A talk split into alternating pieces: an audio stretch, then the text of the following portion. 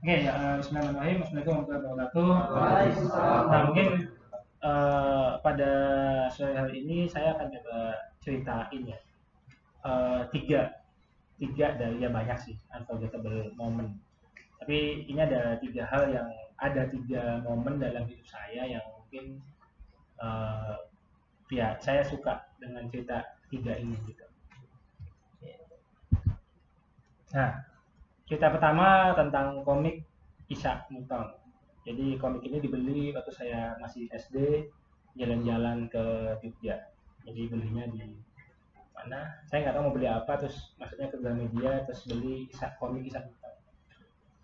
Nah, apa yang ada di cerita komik ini yang sangat saya suka gitu. Jadi di awal-awal cerita tuh diceritain bisa tuh kecilnya itu sangat lemah gitu. Jadi sakit-sakitan, jadinya jarang masuk sekolah. Tapi uh, ibunya itu ya udah gitu, ya udah nggak apa deh. Karena emang sakit-sakitan, uh, ibunya yang mengajari dia di rumah kayak gitu. Ibu, dia mau minta alat pekakas kayu itu sama ibunya dipinjemin dia nggak bisa cara makainya sama ibunya diajak ke kamarnya yang bisa ngajarin dia pakai gergaji hanya dari situ uh, bisa kecil mulai buat macam-macam hal kayak gitu uh, bikin jam bikin layangan dan ya akhirnya dia menjadi satu penemu hebat di sejarah kehidupan manusia. Nah apa sih uh, yang poin pertama adalah proof your potential teman-teman sini percaya nggak? Kalau saya tuh uh, dulu berpotensi menjadi uh, cover boy gitu. Percaya nggak saya nggak kalau dulu saya juga punya potensi menjadi pemain bola paling hebat sedunia. Ya. Nah saya yakin teman-teman sini juga punya potensi yang sama. Ada yang berpotensi menjadi artis ada yang berpotensi menjadi penyanyi ada yang berpotensi menjadi penemu dan sebagainya. But bedanya adalah tadi itu ya banyak banyak banyak banyak orang yang tidak bisa uh, mencapai potensinya. Ya karena apa? Ya karena mungkin tidak dilatih. Yang katanya jadi artis gitu, nah, tapi nggak pernah menjadi mencoba untuk menjadi artis. Dan sebaliknya ada juga orang-orang yang merasa lemah gitu. Kayak tadi kan saya mungkin oh ini lemah sakit-sakitan nggak bakal jadi orang pinter lah bodoh nih gitu tapi kalau dia bisa mengubah anggapan orang menjadi uh, sebaliknya jadi ada sebaliknya ya ada orang yang dibilangnya ini berbakat dibilangnya itu berpotensi namun pada akhirnya tidak mencapai apa pun dalam hidupnya dan sebaliknya ada orang yang dikatakan uh, tidak punya bakat tidak punya potensi namun sebaliknya dia uh, mencapai potensinya nah itu cerita pertama saya dapat dari sebuah komik yang itu sangat menginspirasi uh, hidup saya. Saya dapat komik itu ketika saya masih SD. Nah, cerita yang kedua uh, ya tentang ketika saya juga masih SD juga. Waktu itu saya kelas 5 SD. Waktu itu ada soal matematika. Mungkin sama lah ya. Saya nggak tahu sih. Sama nggak ya di teman-teman juga masa sekolahnya gitu. Jadi ada soal, habis itu soalnya sulit, habis itu nggak ada yang bisa jawab gurunya ayo siapa yang bisa jawab gitu uh, di encourage lah kemudian waktu itu akhirnya ada dua orang yang punya jawaban. Saya dan teman saya. Saya disuruh menuliskan jawabannya di papan. Teman saya juga menjawab jawabannya di papan tulis di depan sekolah di depan kelas. Gitu ya nah habis itu uh, apa siapa yang siapa yang setuju dengan jawabannya Wisnu? Waktu itu nggak ada yang ngacu siapa yang setuju dengan jawaban teman saya? Hampir semuanya ngacu kecuali saya gitu. And then ternyata jawaban saya yang benar. Jadi wah waktu itu sangat uh, apa saya nggak bisa ngelupain momen itu gitu ya. Jadi itu adalah momen, momen pertama kali saya berbeda dibandingkan dengan teman-teman saya. Apa sih poinnya? Ya be different ya. Sama kayak tadi gambar zebra yang tadi saya start sebelumnya gitu ya. Teman-teman tahu zebra kan ketika ada lima zebra ada 10 zebra sama zebranya gitu hitam putih kemudian ya yang tahu mungkin sesama zebra gitu ya kalau jelasin ini A, B, ini Budi, ini Dono, ini Kasino dan sebagainya, tiba-tiba ngacak lagi kita akan bingung.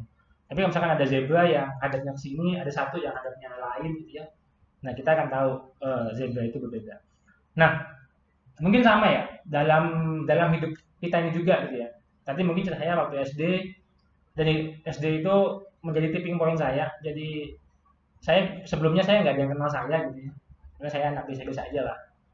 Sejak momen itu ya mulai ada yang mengenal saya. Dulu uh, oh kayaknya pintar kayaknya gitu. Saya diajakin uh, lomba. Tapi jadi cadangan dan nggak pernah dimunculin lah. Tapi itu adalah momen menjadi berbeda gitu ya. Ketika teman-teman sama aja dengan orang lain orang lain nggak bakal uh, memperhatikan jadi jadilah kalau di kelas tuh katanya jadi anaknya pintar sekali atau butuh sekali gitu nakal sekali gitu. Jangan jadi yang tengah-tengah gitu.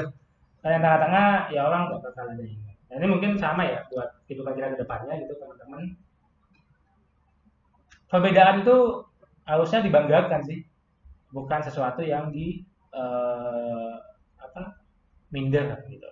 Karena dengan perbedaan itu teman-teman menjadi ya bisa dilihat sama orang lain. Nah itu cerita kedua saya. Nah cerita ketiga saya saya akan cerita tentang sebuah tempat di Bandung. Jadi kalau teman-teman yang di Bandung mungkin tahu ada namanya Sabuga. Apa Sabuga? Tempat cari kerja. Tempat nyari apa lagi ya di di di sana itu ada namanya Sabuga. Itu ada gedungnya ada tempat olahraganya juga. Tapi saya akan cerita tempat gedungnya. Di Sabuga ini saya pertama kali mendapatkan uh, sebuah idealisme gitu ya. Jadi uh, sebelumnya anak anak dari kampung saya dari kampung gitu ya ketika sedang akan hidup ini mungkin bermanfaat buat teman-teman yang masih kuliah gitu. Dari SMA pengennya itu ya udah gitu. Impiannya anak SMA itu apa? Saya dulu kalau saya dulu. Saya kuliah. Habis itu uh, lulus. Habis itu saya akan cari kerja yang nyaman, punya istri, punya anak, hidup bahagia selama-lamanya gitu. Amin. Tapi di gedung ini saya pertama kali mendapatkan sebuah idealisme bahwa dulu pertama kali dikenalkan tugas mahasiswa itu nggak cuma belajar ada agen of change, agen of bla apa sih? Ingat nggak? Ya, ada ada ada fungsi agen. Itu pertama kali saya mendapatkan uh, idealisme saya di Sabuga. Dan di Sabuga juga saya mendapatkan kebimbangan besar pertama saya. Jadi waktu itu uh, mungkin Dama yang tahu, jadi Sabuga itu setiap bulan Oktober, jadi bulan-bulan ini itu ada job fair. Uh, dan saya waktu itu uh, belum lulus sih, tapi eh, sudah sidang tapi belum wisuda. Jadi uh, calon fresh graduate lah. Waktu itu uh, saya coba apply ke nama perusahaannya Gemalto, itu perusahaan Singapura. Waktu itu saya udah punya niat, saya nggak mau, saya akan create Java gitu. Tapi waktu itu saya saya iseng untuk apply ke perusahaan namanya Gemalto. Tapi dulu niatnya bukan untuk cari kerjanya, satu, saya waktu itu uh, skeptis, nggak mungkin lah cari kerja itu pasti panjang ceritanya, nggak mungkin cuma sehari dua hari akan selesai. Jadi ya udah saya iseng aja ikutan. Yang kedua, eh saya aja ikutan karena nanti kalau misalkan nanti udah agak panjang, ya udah nanti berhenti tengah-tengah gitu. Yang kedua saya pengen ngetes uh, kemampuan bicara bahasa Inggris saya. Kebetulan ini tuh ada satu perusahaan asing yang ada di situ. Ada perusahaan BUMN sih, tapi yang Gemalto itu uh, perusahaan asing dan ngomongnya itu pakai bahasa Inggris. Ini ternyata dalam dua hari saya itu di, di, diterima di Gemalto. Jadi tesnya cepet banget, cuma tes tulis, habis itu tes wawancara, ngomong, habis itu diterima. And then saya nggak bahagia waktu itu. Jadi saya malah nangis itu. Jadi saya dari Sabuga sampai ke rumah saya di Dago, saya jalan kaki. Itu kira-kira 5 kilo lah. Jalan kaki, karena ini lebih bimbang ya saya tuh mau kerja, ini ada kesempatan kerja di luar negeri gitu ya. E, keluarga mendukung, ayo kerja aja udah nggak apa lah ke luar negeri gitu. tapi selain waktu itu saya pengen uh, memulai uh, Java jadi bimbang gitu ya. Tapi akhirnya Indian uh, ya decision making ya. Uh, apa namanya saya memilih untuk memulai Java dan uh, ya Gemalto tidak pernah menjadi sejarah dalam kehidupan saya. Dan ya seperti lagunya Coldplay gitu ya. Nobody, nobody said it was easy gitu. dan then ya keputusan itu apa pun keputusannya ya akan mendapatkan tantangannya masing-masing. Waktu itu dari 10 atau 13 orang. Nah saya lupa 10 10 sih kayaknya. Jadi dari sekian aplikan ada 10 orang yang diterima di Gemalto. Dan itu hanya satu orang yang tidak punya predikat kumlot itu saya gitu. Yang lainnya kumlot semua sembilan sembilannya tapi uh, saya memulai Java nggak gampang banyak banyak tantangannya gitu. Dan teman-teman saya yang di Gemalto itu juga ya sudah nggak ada lagi yang di Gemalto semuanya pada keluar gitu. Jadi ya kayaknya sih juga agak happy happy banget juga. Ya intinya uh, setiap keputusan ada ada risk sama ada opportunity-nya gitu ya.